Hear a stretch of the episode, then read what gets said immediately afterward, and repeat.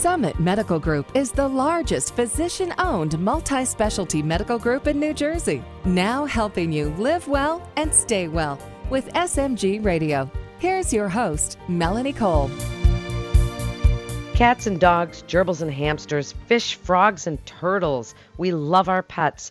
Research shows that the bond between humans and animals is strong and can contribute to overall emotional and mental health. But how can families stay physically healthy while caring for household pets? My guest today is Dr. Jill Gora. She's board certified family medicine practitioner with Summit Medical Group. Welcome to the show, Dr. Gora. So, as I said, pets can be so great for our health, for our heart health and our emotional health, but there's also some things we need to watch out for. So when we start with the most basic of pets, dogs and cats, what are the things you see as a family practitioner that people have issues with their pets? Sure. I, you know, I think um, we also have to keep in mind that the benefits of pet ownership far outweigh these risks. Um, and by following some simple preventative steps, I think we can prevent uh, many of the things that I'm about to talk to you about today. Um, but dogs and cats are the most common animals that we have in our households today in the U.S. In fact, over 50% of U.S. households have a pet in the home. And I like to think about the different types of illnesses that can come from our pets under a few different headings either bacterial infections, viral infections, things that are caused by dog or cat parasites or fungal infections. And that's sort of how I categorize them in my head. Um, but one of the most common things that we see are the bacterial infections. And we see a fair amount of people who have unfortunately been bitten or scratched by their pet. And those bacterial infections can arise very quickly, let's say in an animal bite. So we always recommend that if God forbid you do have a bite, the very first thing you should do is wash it with copious amounts of water and soap, even if that bite is bleeding, and then seek medical attention quickly. Uh, the mouths of cats and dogs are not really that clean, and the bacteria that live in their mouths can enter our skin very easily with a bite. And oftentimes, people who do sustain a bite need to go on some oral antibiotics to prevent um, that from getting infected. So that's definitely one of the first things that we see uh, most commonly. Another bacterial infection that we see is salmonella, and that comes particularly from um, pocket pets, which are gerbils and mice, um, but also the um, you know coming from reptiles, particularly pet turtles in the home.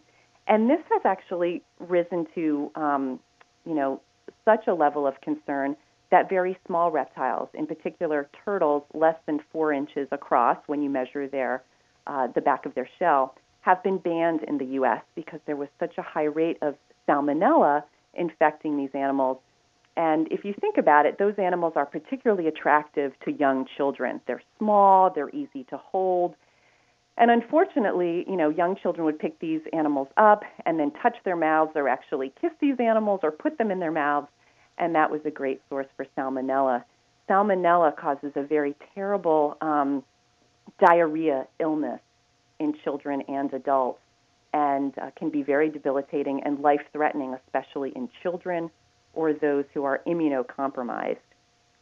So um, we ask that really children less than five years old shouldn't have pets like that in the home that are reptiles or even amphibians um, and pocket pets can actually uh, harbor this germ as well. Um, the other group of animals that harbor salmonella are baby chicks and baby ducklings, and this comes into play when you know there's an experiment at school where chicks are hatched. Those really should not be handled by young children because they really are are great risk. Um, the other bacterial illness uh, that I'd like to talk about, which is very big and where I live here in New Jersey, is Lyme disease. And our pets are often seen as sentinel animals for a disease like Lyme disease. And what that means is if our pet becomes sick with Lyme disease, it should be a trigger to us as medical providers, but also to the family that owns that pet, that the burden of ticks in and around your home is so great that your pet is sick, so you are very much at risk for contracting Lyme disease as well. And again, Lyme disease um, is a bacterial organism that lives inside deer ticks, and when the deer tick bites an infected, um, uh, excuse me, bites a dog or a cat, um, and uh, gets into their bloodstream, the dog or cat can get very sick, as can um, we can get very sick as well as if the tick if the tick bites us too. Um, this is a disease that uh, often goes unnoticed or undertreated, uh, but really can come back and be much worse as chronic Lyme later on if not treated uh, sufficiently from the get go. So we really try to keep um, veterinarians and uh, family doctors really try to keep an eye out for this all through the year, but particularly in the warmer months when ticks are most active. So, I'd so like if we just... notice if well, if we notice that our our dog is, or cat is sick and we take them and they tell us, oh yes, you know they've been bitten by a tick or your dog has ticks, and you know we pick ticks off of our animals. You know, as as uh, owners, we pick them off and you know throw them away or do something with them. So should we? If we ever find one of these, save it and take it in to be tested because then we'll know if we're at high risk of Lyme disease in the ticks that are around us?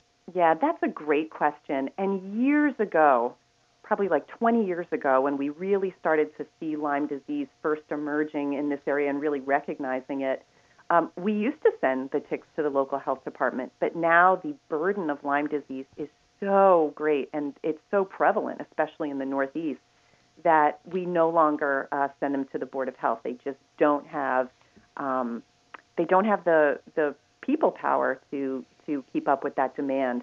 So um, we ask that you just dispose of the tick correctly.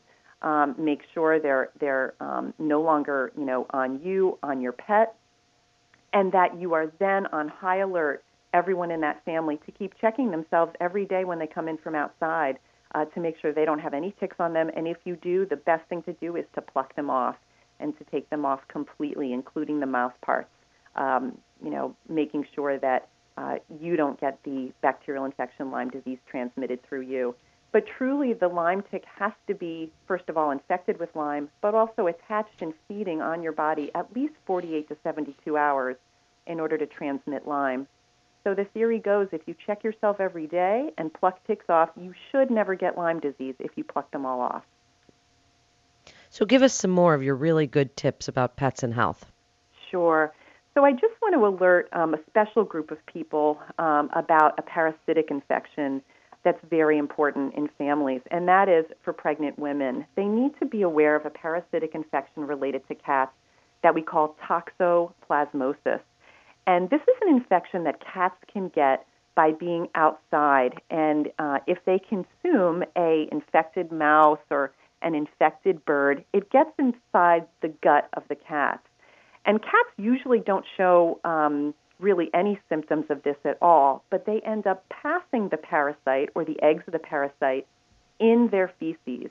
So if you have a cat that goes outside, then comes in, and let's say uses a litter box in the house, the feces in that litter box could contain those parasites. And if a pregnant woman is changing that litter box, she is really putting not only herself, but particularly her developing fetus at risk. And toxoplasmosis is, is usually a pretty self limited infection if an adult gets it. But if a pregnant woman gets toxoplasmosis, her, um, her baby could be born with some very serious uh, birth defects, including blindness and pretty severe mental disabilities. So we ask pregnant women to, first of all, give the job of cleaning the litter box to someone else for those nine months and uh, really try to stay away from, from that job completely. Also, it's not a good time to adopt a brand new cat, um, especially a stray cat, when you're pregnant. You don't want to bring um, a cat in from the outside. The other way that cats can um, pick up toxoplasmosis is if they eat undercooked or relatively raw meat. So you always want to make sure that you're giving your cat a well respected commercial brand of cat food. Um, and if you do feed your cat any table food, it should be very well cooked. You don't want to introduce anything unwittingly into their system that could in turn, um, you know, make you sick. Um, the other sort of harbinger of uh, of toxoplasmosis are sandboxes because to a cat who's outside, a sandbox is just a giant litter box. So you always want to keep sandboxes covered when not in use because you don't want children to pick up toxoplasmosis um, from infected feces that are in their litter box. I mean, excuse me, in their sandbox uh, outside. And then finally, when gardening outside, you know, if a cat has gone outside and um, you know deposited feces in a garden, you don't want to stir that up with your bare hands. So always wear gardening gloves when gardening. And then any vegetables that you might get from your outdoor garden, you always want to wash them thoroughly, of course, before you eat them.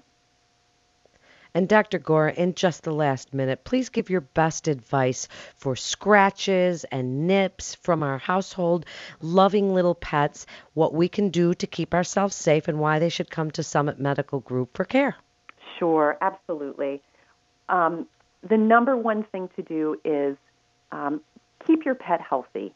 So you want to make sure that you're taking good care of your pet, that your cat, your your pet is uh, vaccinated if need be, and gets regular checkups at their veterinarian. Because a healthy pet is obviously much safer for us to have in our home.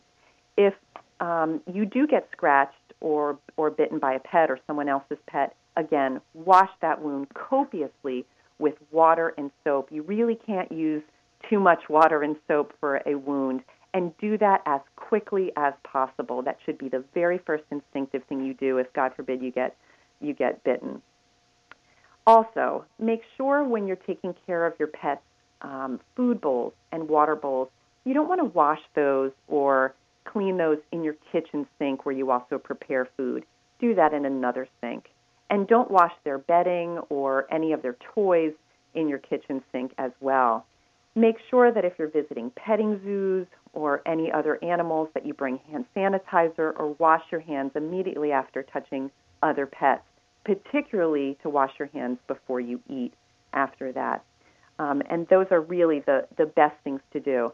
I want to particularly say that there are some groups that are at great risk for catching infections from pets, and those are the very young. That would be children under five anyone who has a compromised immune system. So those are people who are undergoing chemotherapy treatment for cancer, or anyone who is very elderly or frail, or anyone with HIV/AIDS.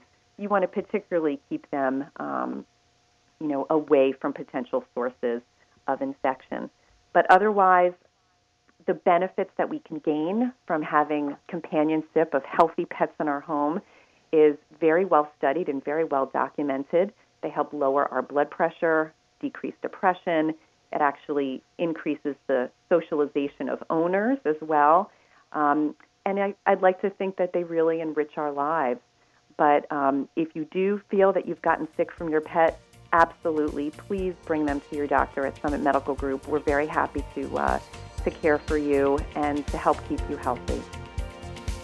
Thank you so much, Dr. Gora. Beautifully said. You're listening to SMG Radio, and for more information, you can go to summitmedicalgroup.com. That's summitmedicalgroup.com. This is Melanie Cole. Thanks so much for listening.